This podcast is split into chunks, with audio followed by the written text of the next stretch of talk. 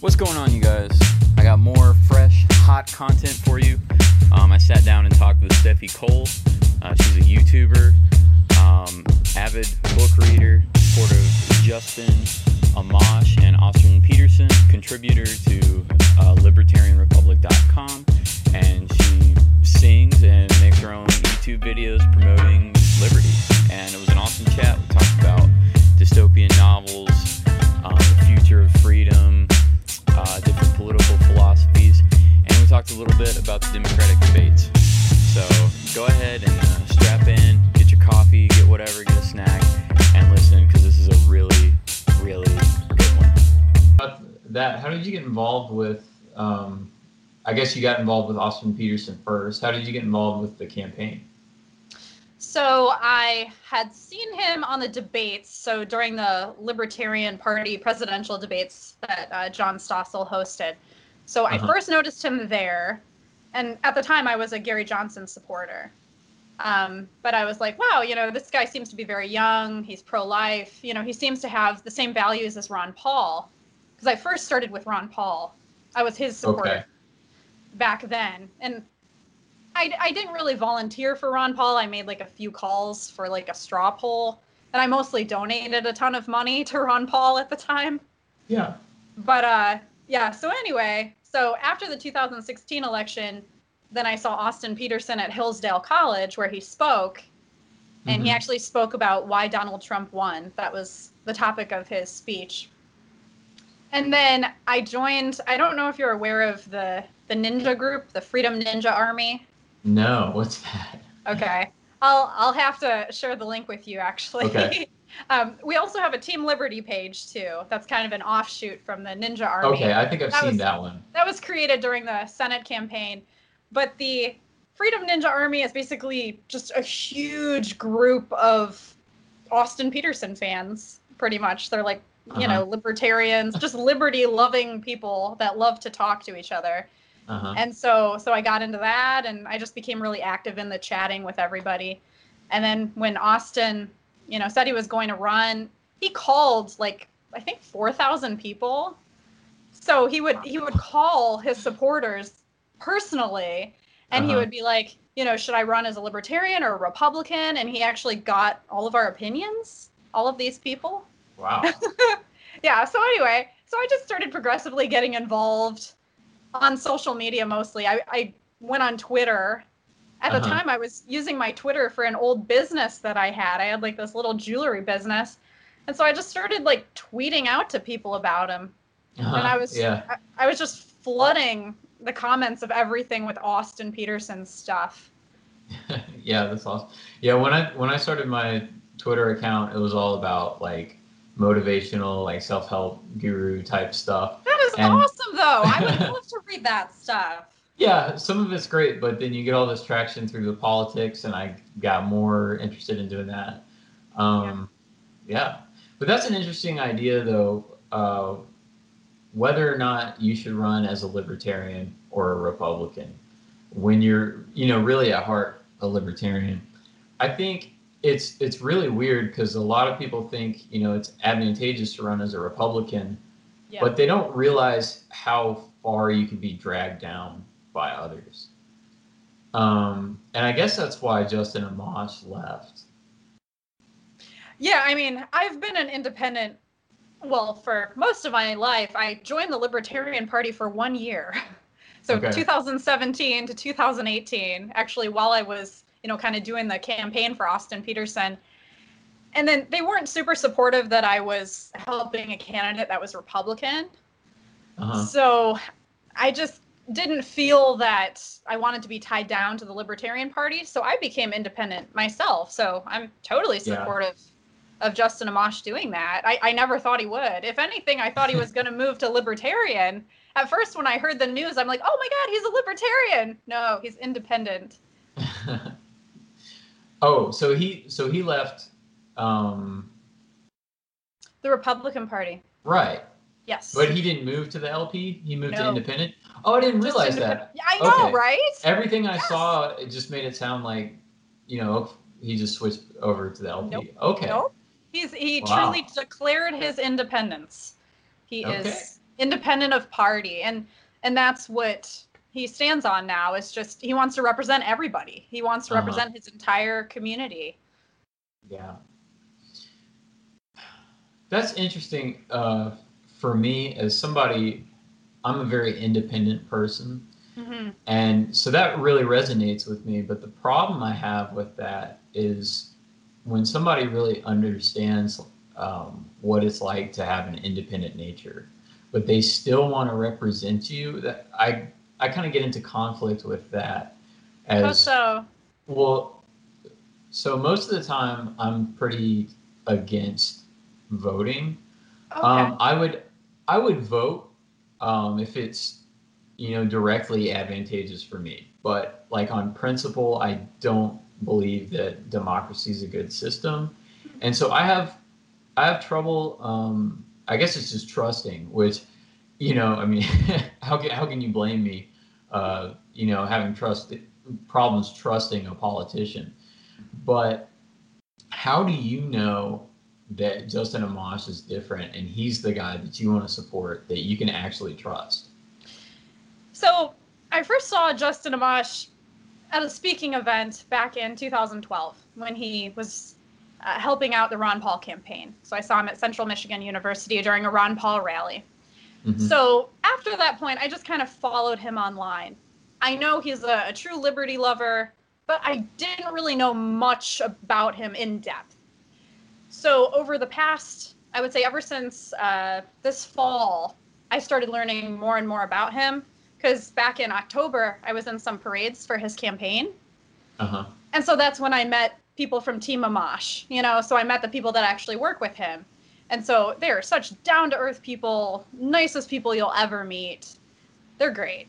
And so then this past week, I met Justin Amash for the very first time on Independence Day. So that was when I, I truly actually was able to talk to him hmm and he's he's just a nonchalant guy. I mean, he walks the walk, talks the talk. He is who he is. You know, he's exactly who you see on television, exactly who you see on social media. He is an extremely honest, sincere guy. And I first realized that at his town hall. So I, I went to his town hall, um, what was that, a few months ago, when he was talking about, you know, the whole Mueller report Uh-huh. and the impeachment and whatnot. So that was when I, I first truly saw him, you know, speaking his mind. And I was just amazed by how relaxed he stays. And he's just extremely genuine. I mean, you can tell.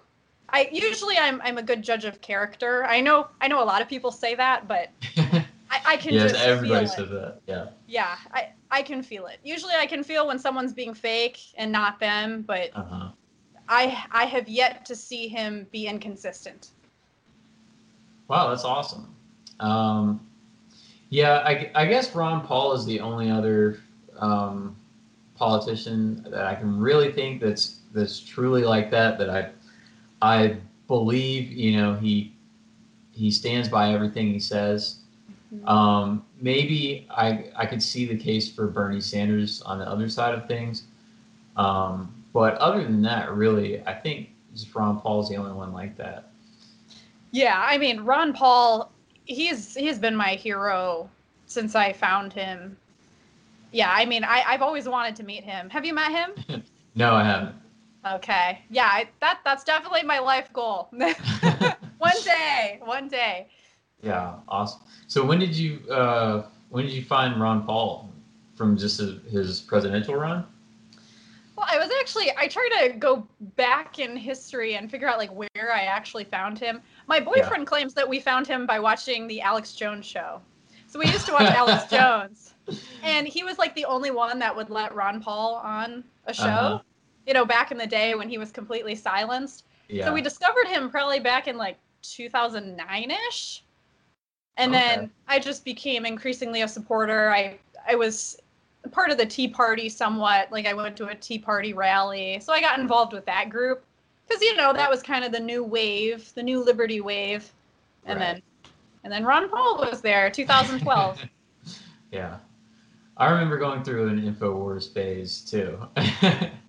Yeah. It's kind of it's kind of awesome to sometimes just sit and listen to something that's just so crazy and try and discern like how much do you think is actually true because there are some things that he says that are just pinpoint accurate Mhm. um, and even even what he gets made fun of for the oh they're they're turning the frogs gay or, or whatever but yeah, like that Um, part I don't believe.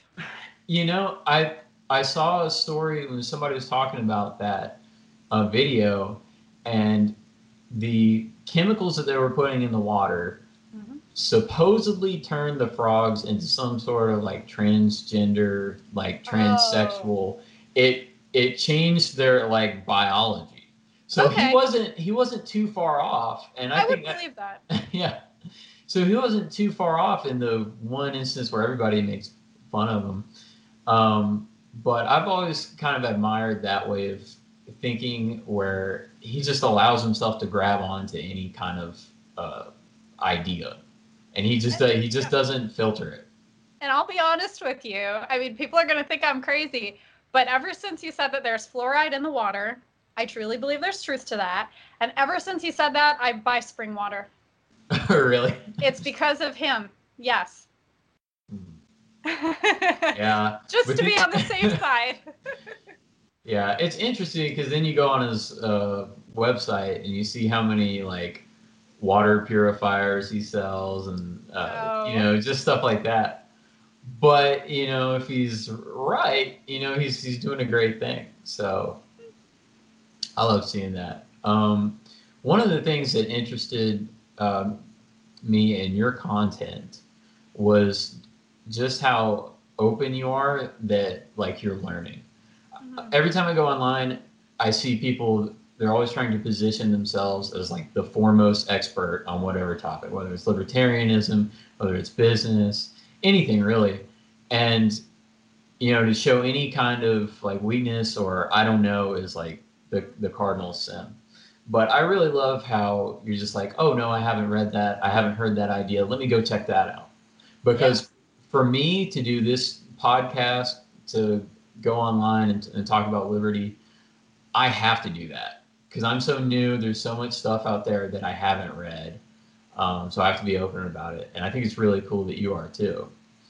Yeah, I mean, honestly, I started trying to gain more knowledge because I felt stupid. I felt ignorant. you know, when I'm talking to friends in the Libertarian Party or, you know, people who know a lot of war history, like I just felt like I couldn't really contribute. And I almost felt like a ditz or something, you know, like a dumb blonde. But it's okay not to know. We all have to start somewhere. And sometimes when I'm sharing out the books that I'm reading, like for example, I I just basically finished 1984 today. I'm I'm just in the afterword right now. But somebody's like, "Why didn't you read that in high school?" You know, and or like, "Why didn't you read this book, you know, years ago?" And I'm like, "You know what? I was stuck in my studies for social work. I was stuck in my school Yep. studies. I didn't have time for this. I'm sorry, you know." Yeah, for, for real. Thinking you're that you're better than someone because you know so like it's one thing if you're smart and you're able to I guess like outmaneuver or outthink people. You're great at critical thinking. That would make you smarter than someone else. And I could see, you know, having an ego about that. But when it comes down to information, like, oh, I haven't been exposed to that yet, it's ridiculous to like be some kind of I don't know, just have an ego about it. Um, Yeah. and trust me, I have a lot of self-conscious moments. Like when I make shooting videos, for example, like I'm a newbie at shooting. So just just the other day, I, I shot a Oh, Glock yeah. 43 for the first time, or I shot an AR-15 for the first time a few months ago. And it's like, yeah, my my grip sucked. You know, like my positioning probably wasn't good. So people are obviously going to tell me that, and I'm sure you're an expert in that. You know, being that you're in the military you know, and I would trust your input, but it's like people just want to bash you. They want to criticize you. And it's and so I have Yeah. to almost make disclaimers and say, "Listen, I'm not an expert. This is my first time shooting this gun. What do you expect?" Yeah, it's it's amazing when you put yourself out there, even if yeah, like you said, you put all the disclaimers out there. Like I don't know what I'm doing. They'll still they'll still be the know-it-all. They'll still try and put you down. Um, right. But yeah, I saw that. Yeah, you were uh, reading 1984. Um, what did you What did you think? What did you? Because I, I don't think I've ever talked to anybody who's just read it. What are your big What's your big takeaway from it? So honestly, like near the end, the end is what got really good. And you're like, oh my god, this is so messed up on so many levels. I mean, it was like a, a horror movie. It was like the It movie almost. Uh-huh. It was like Fear Factor. I mean, it's so disturbing and twisted. It, but at the same time, I felt like it was real. I felt like I was reading a book about the Holocaust. You know, I saw Yeah. a lot of comparisons to like the Holocaust. Like, like for example, they made Winston, you know, get naked and look in a mirror, and it was so dehumanizing. You know, which is what they did to the, you know, Holocaust people. So, I, I saw so many parallels to our world. And normally, I'm not a fiction reader. Like, I read mostly nonfiction. This was the first fiction book I've read in probably like 10 years. Mhm. Yeah, same. I yeah, for as far as fiction goes, I really only read Orwell and uh, I read some Chuck Palahniuk, the Fight Club guy. Okay. Uh, yeah. he has some amazing stuff, but yeah, I, I mostly stick to the nonfiction. Um, yeah, 1984 is crazy, and to be honest, I read it. I mean, a long time ago, so I don't remember all the exact Right, stories. yeah. Yeah, But- everything's fresh in my mind, so I can understand.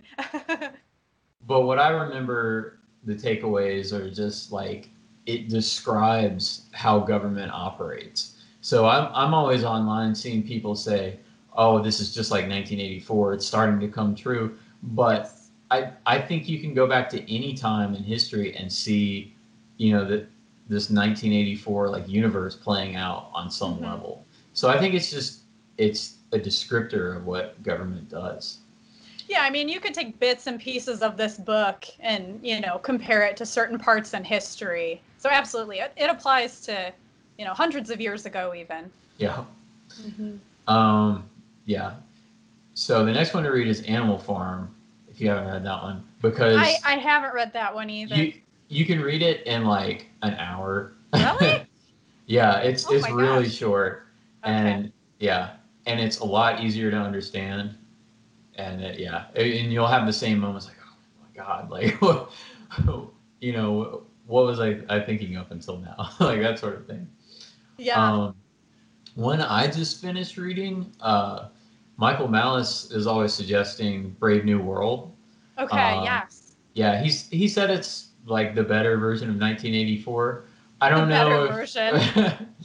I don't know if it's better or worse, but some of the stuff in it is really uh, freaky, and it describes just like just like the human condition, and and it's all about freedom. Isn't Brave New World about making like a perfect world, like a utopia? Yeah, it's yeah, it's another utopian uh, kind of idea. They um, the overlords split everybody into like alphas, betas. Uh, I don't remember all the ones. There's gammas, and it, it just goes on down the list. And it's like a a crazy caste type system. Mm-hmm. And they and just like in all the other like utopian style stories, they you know they burn all the books. They have a new way of of thinking, and they don't let they don't let you write or any, anything like that. So I think that book burning seems to be a common theme in all these books, like Fahrenheit 451. I Yeah. have yet to read the book, but I did watch the movie on an airplane, and that was a really good movie. And like in 1984, they talk about you know like you can't read books either, and you you're Mhm. not supposed to write. So yeah, it's a huge theme. yeah, the the protagonist in Brave New World is he's like one of the only people left who's uh, read Shakespeare. Okay. And so everybody just exists in this banal world where they, they take everything uh, from the top down that they're told. So like the the gammas, they won't ever strive to be anything more than you know what what they're given or what their position is. Um, you know, as far as this idea goes, I actually um, I had a friend tell me one time, uh, you know, he felt he felt bad. Is actually a a really cool guy because he he decided to drop out of college and like start doing his own thing, and it ended up working out great for him. But he told me like he's always just down because people are always asking him, "What do you want to do? Like, what do you want to be?" Mhm. And he said, "Well, you can be can be this, you can be this position, this job title, whatever." And he's like, "No, I'm a person. I'm a human being. So there's so much more to me that you can't like you can't describe me in just a few short little blurbs. exactly. All about like you can't put somebody in a box. No, yeah, and, whenever you meet somebody, like usually the first thing they ask you is, "Oh, what do you do for a living?" Mm-hmm.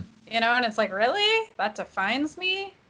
Right? Yeah, exactly. It's like what do what do you do for money? And then for Mhm. but for most people that's it becomes okay for them. And that's one of the things I struggle with is like, you know, there's there's a lot to me. Um, and when you start when you start pairing things like what you do, you know, as far as work and what you do outside of that, and then maybe some weird thing you're interested in, it creates these weird, like unique combinations to where nobody's the same. Oh yeah, Yeah. And that's what I love about the liberty movement is there's so much room left for interesting people to take over that can stand up and say, you know what, I believe in freedom, I believe in property rights, but I also do this. I'm also a cool person, you know? right. Yeah, like I was thinking about, you know, in terms of the marketing aspect, like where do we find these liberty people?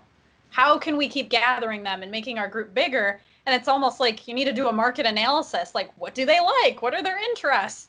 You know, and it's it's hard to pinpoint because liberty people are everywhere. They like everything. Yeah, and there's there's so many different factions of the liberty movement, which is something I've uh, found out when I uh, I found uh, the second guest ever for my for this podcast um, described himself as an agorist, and I had no idea what in the world that meant. Yeah, what is And that? well, so basically, they believe in uh, absolute free markets, so they don't oh, uh, they don't believe in any kind of political system. Uh, they're very big on. Uh, they think that like the black markets and underground markets are the way to subvert government, so that eventually uh, government just simply can't exist.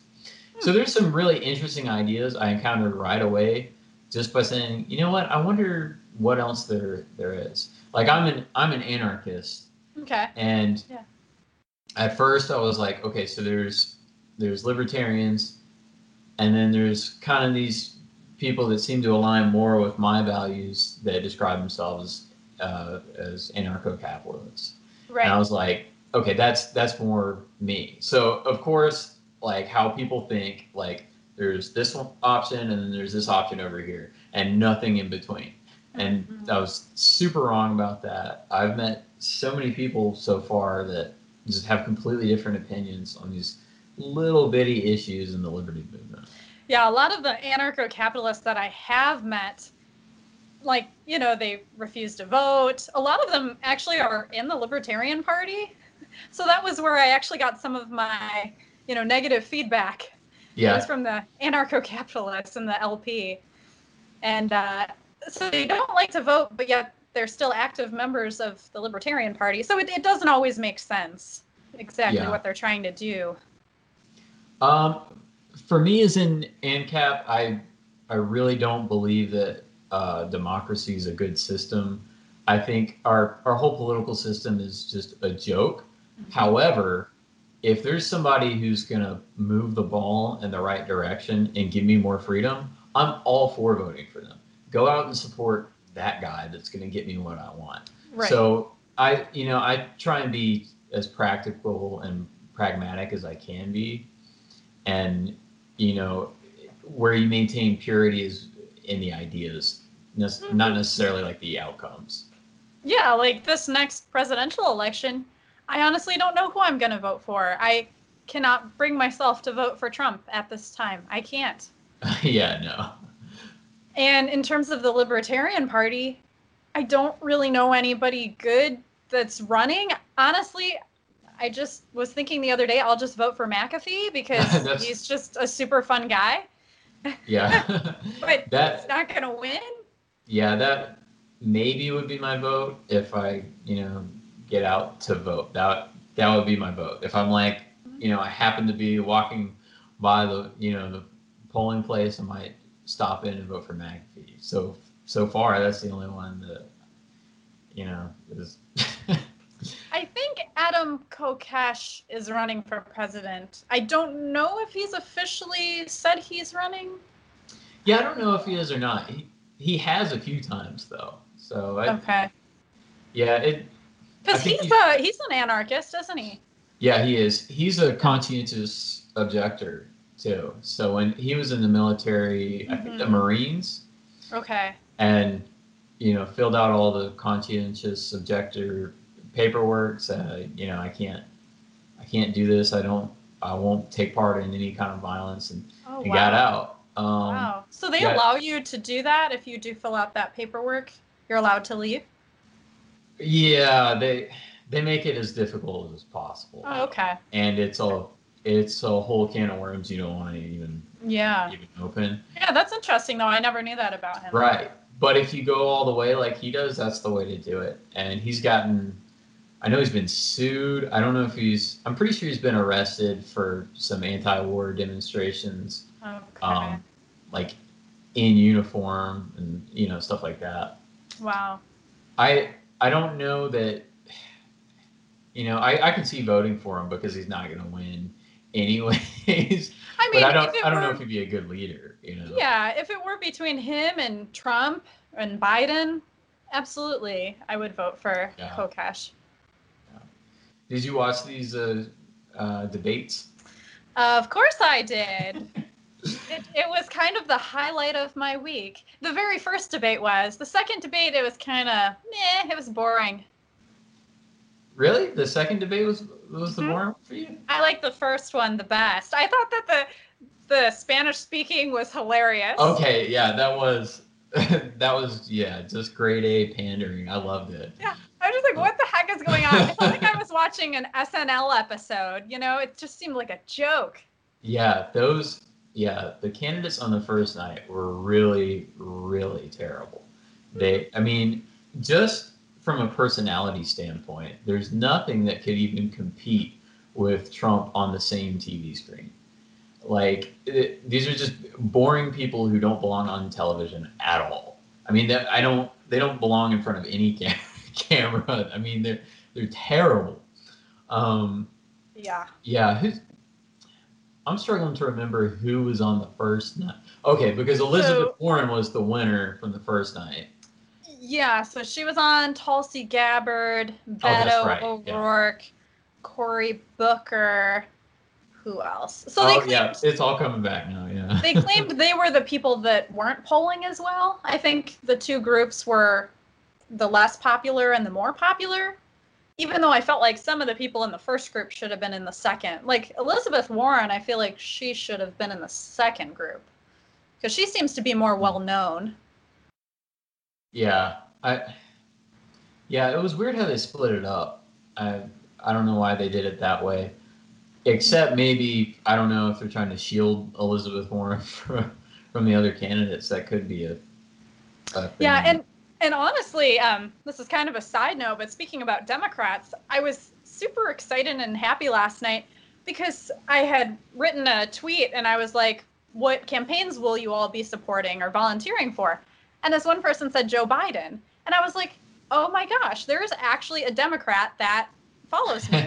and that made me so happy because I really want to bring people together. I just Yeah. want us to get along and be able to communicate. And and so like I, I retweeted that person's tweet because they're like, I'm a Democrat, but I just care about, you know, the actual person and what they're saying, you know, not so much the political party. And so I just get really excited and motivated when I see people like that coming on Uh-huh. Twitter because I'm like, okay, change is happening. We are opening the door of communication. Yeah, I can I can kind of see looking at it that way, but I would wonder how somebody can follow you, like read what you're putting out there, and still supports Joe Biden. like, it's, Yeah. it's weird what the what they have going on in their heads there. Well, I think the thing that I've kind of learned from Justin Amash is that we all do have similar principles. As he said in his speech the other day at the parade, you know, we all believe in liberty, equality, justice, but we we approach those things in different ways, you know? So we're like, yes, we all should be equal. Okay, we agree with that.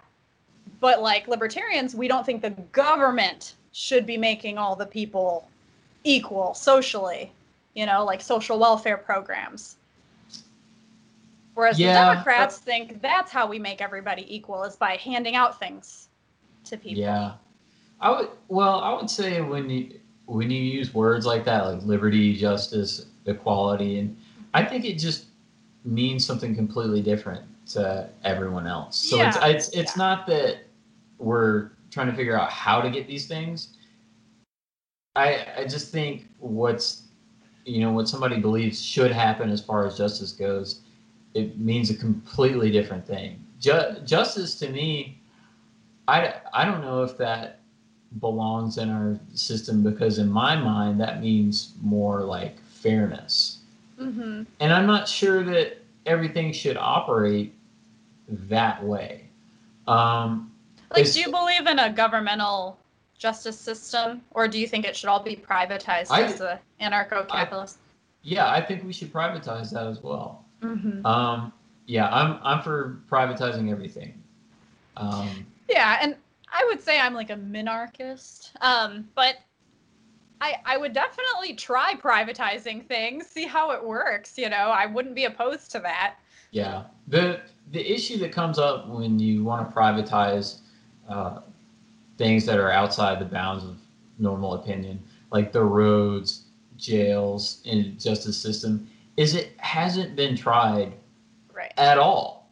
And so it it'd be crazy to say um, if you just took transportation and and you said back in the day when everybody's getting around with horses hmm um, and we're going to say, okay, the government controls all of that. They control the horses. And then somebody would say, well, maybe we should privatize transportation. Well, what would that look like? You would never be able to um, even imagine what in a hundred years that private enterprise could do. You would never imagine the railway or um, or the automobile. Right. So y- you have to be, I mean, just a lot more optimistic about what an entrepreneur can do. And so when you say you want to privatize the roads, that seems ridiculous now. But if if somebody goes out and they start their own private road based on what we know as roads now, in a hundred years, it's going to be, I mean, innovated in ways we can't even imagine. Um, and I, I think that's it's just a function of how the economy and just the world, how human action works. Yes, so human action. Yay. yeah. So anytime, you know, someone says, "Well, we can't, you know, privatize that," I, I question, well, how, how long have we tried that for?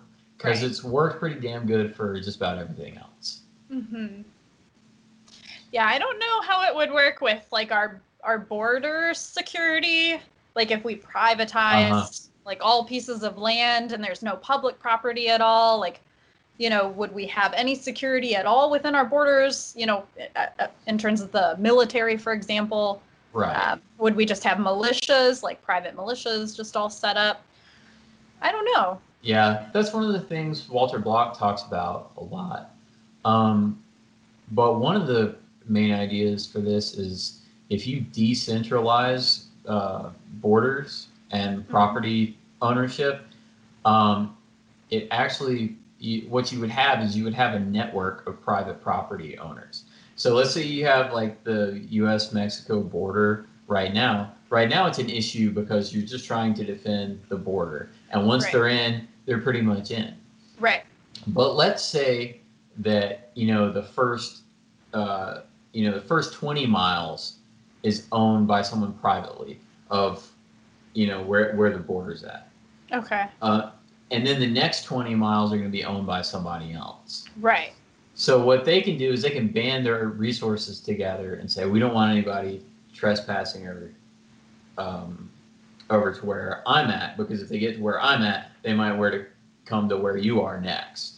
Right. And so it creates an incentive for everybody to figure out how do we keep people from going onto other people's property Mhm. instead of But- where. Go ahead.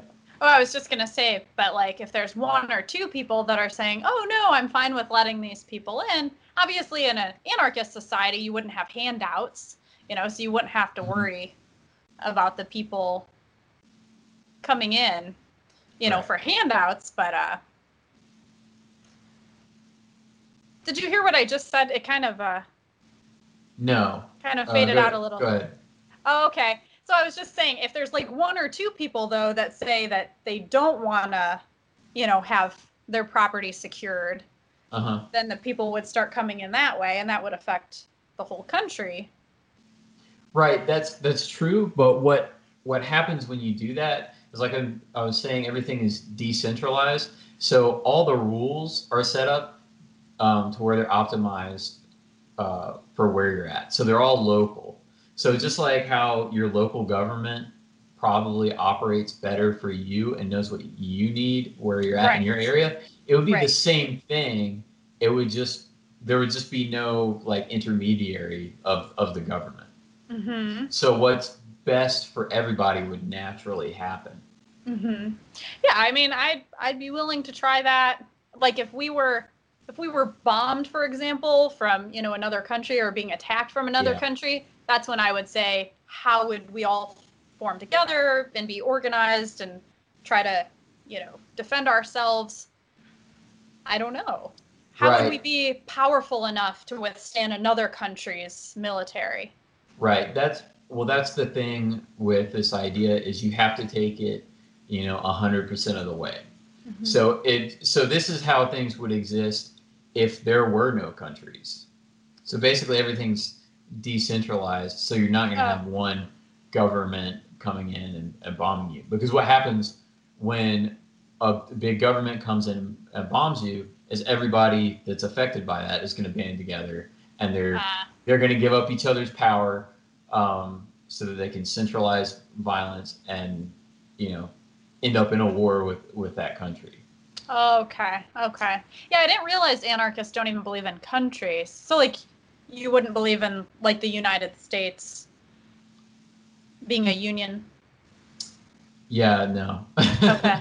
so it, it's it's not that um, i don't believe in it or that it can't do great things Yeah. the more the more we we move towards a libertarian society the better things are going to be. Mhm.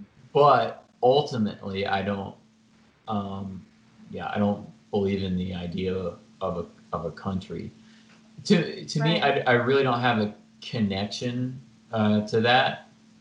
I mean honestly and the more i learn about history and stuff the more i think that um you know the, the united states is special but so much of our history we hide and we shine it in a in a really really positive light. And i just think overall what any government does anywhere is is just evil. And they're the only ones that have a complete monopoly on violence.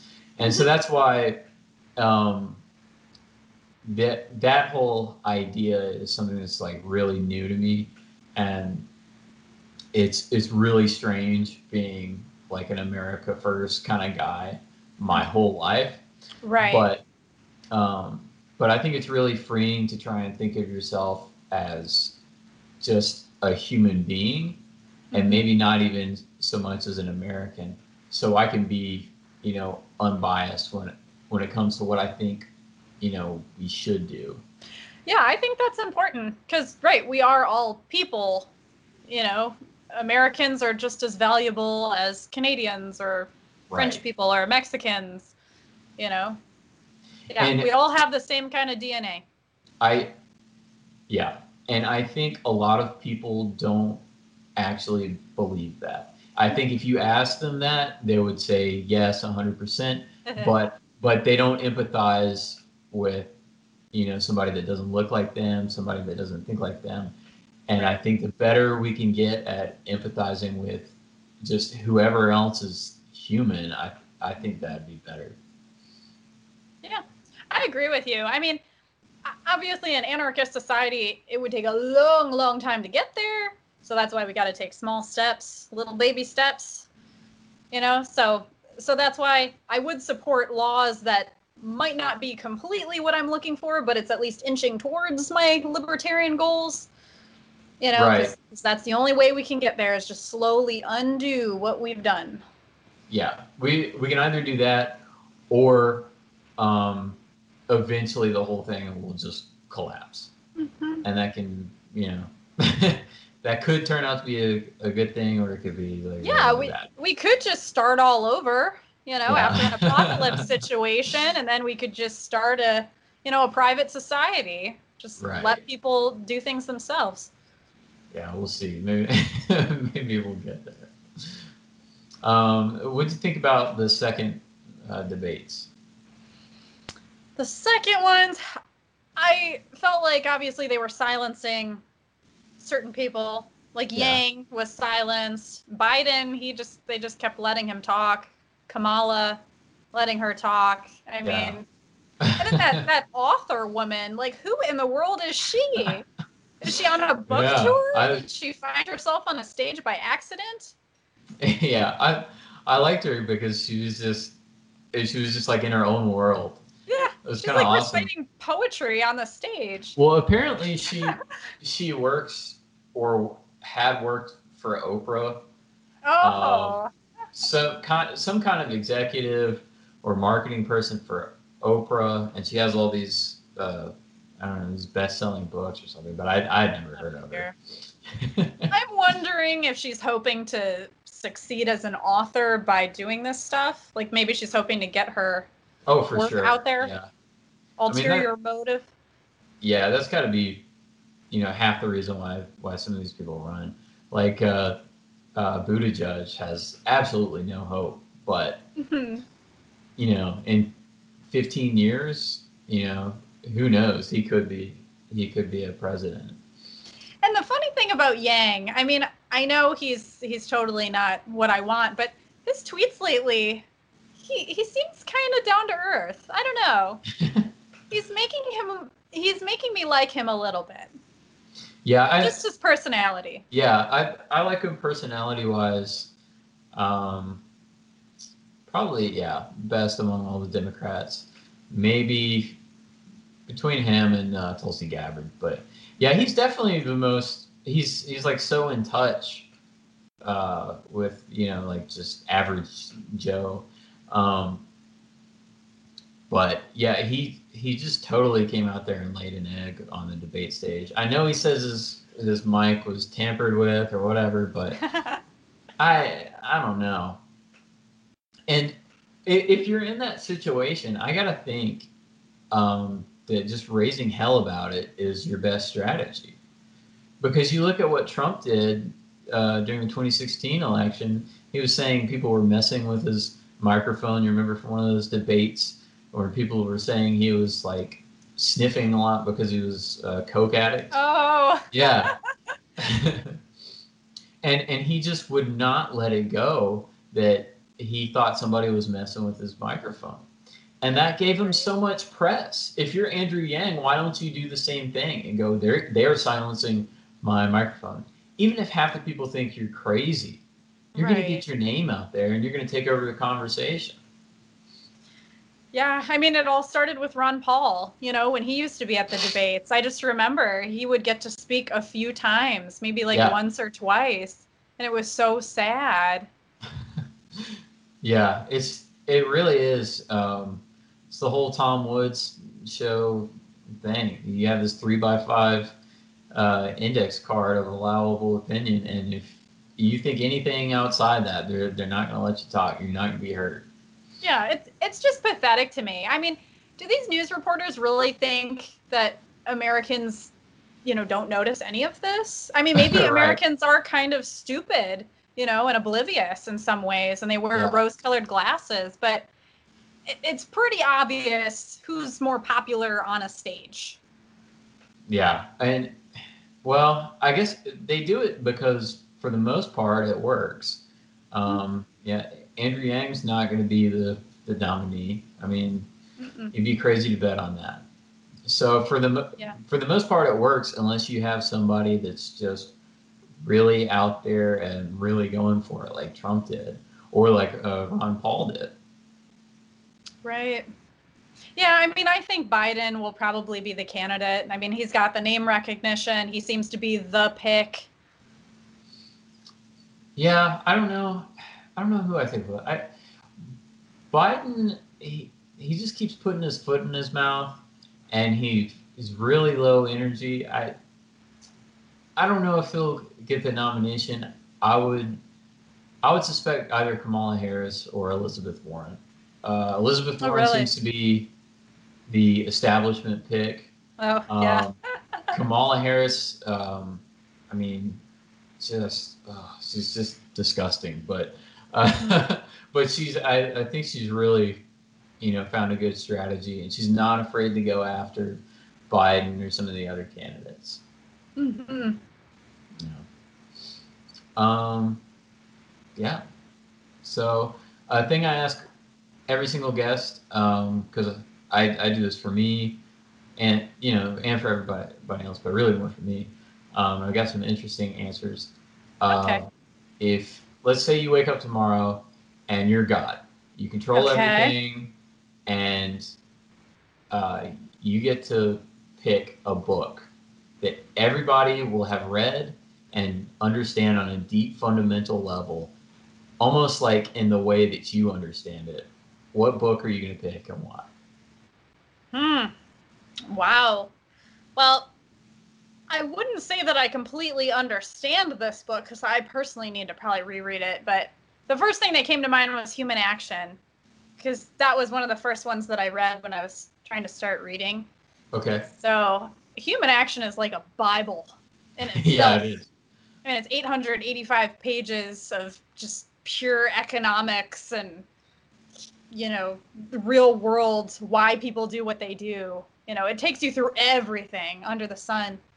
So that's my my gut response to that question is human action All right. Yeah, I like it. Um, yeah. So, uh, what's what's big in your world? What's big in the Steffi Cole world? Uh, any big videos? I know you're you're a contributor for what is it, Libertarian Republic? oh yeah so they every sunday they share my youtube videos so it's called sundays Oh, with okay. steffi so you can either see the video on my youtube channel steffi cole or you can go on the libertarian republic and see it um, but in terms of the liberty world well i hope to volunteer a lot more with justin amash his campaign is well he's based two hours away from me Uh huh. so he's in Grand Rapids. I'm in the Detroit area. So, but you know, two hours away, it's not that bad. So if I go up on random weekends, that's fine. So that's kind of my focus, hopefully, for this next campaign cycle. And I want to make more videos. I have a shooting video coming, a singing video. I like to sing Liberty songs. And part of the reason I like singing them is because they're not copyrighted for the most part. So Oh, on yeah. YouTube, I'm allowed to sing them without getting in trouble. Okay. Like what Liberty songs? Um, well, I my next one is going to be America the Beautiful. Okay. The first one was the Star Spangled Banner. And I'm thinking like my country tis of thee. Just keep going down the line, you know, of all the Yeah. like great American feel good songs. yeah. Yeah, pretty much my videos are just they're developing. So I'm kind Uh-huh. of finding myself through my videos. So ultimately, I just want to show my liberty journey, almost like a vlog slash educational video, and put the two together. Yeah. Okay. Yeah, that's awesome. Okay, well, yeah, th- this was a lot of fun. Uh, yeah, a lot of lot of great ideas uh, shared, and it's yeah, it's just cool to connect with somebody else who's like passionate about this stuff and like cares. So Oh yeah, absolutely. Thank you for having me on. Yeah, no problem.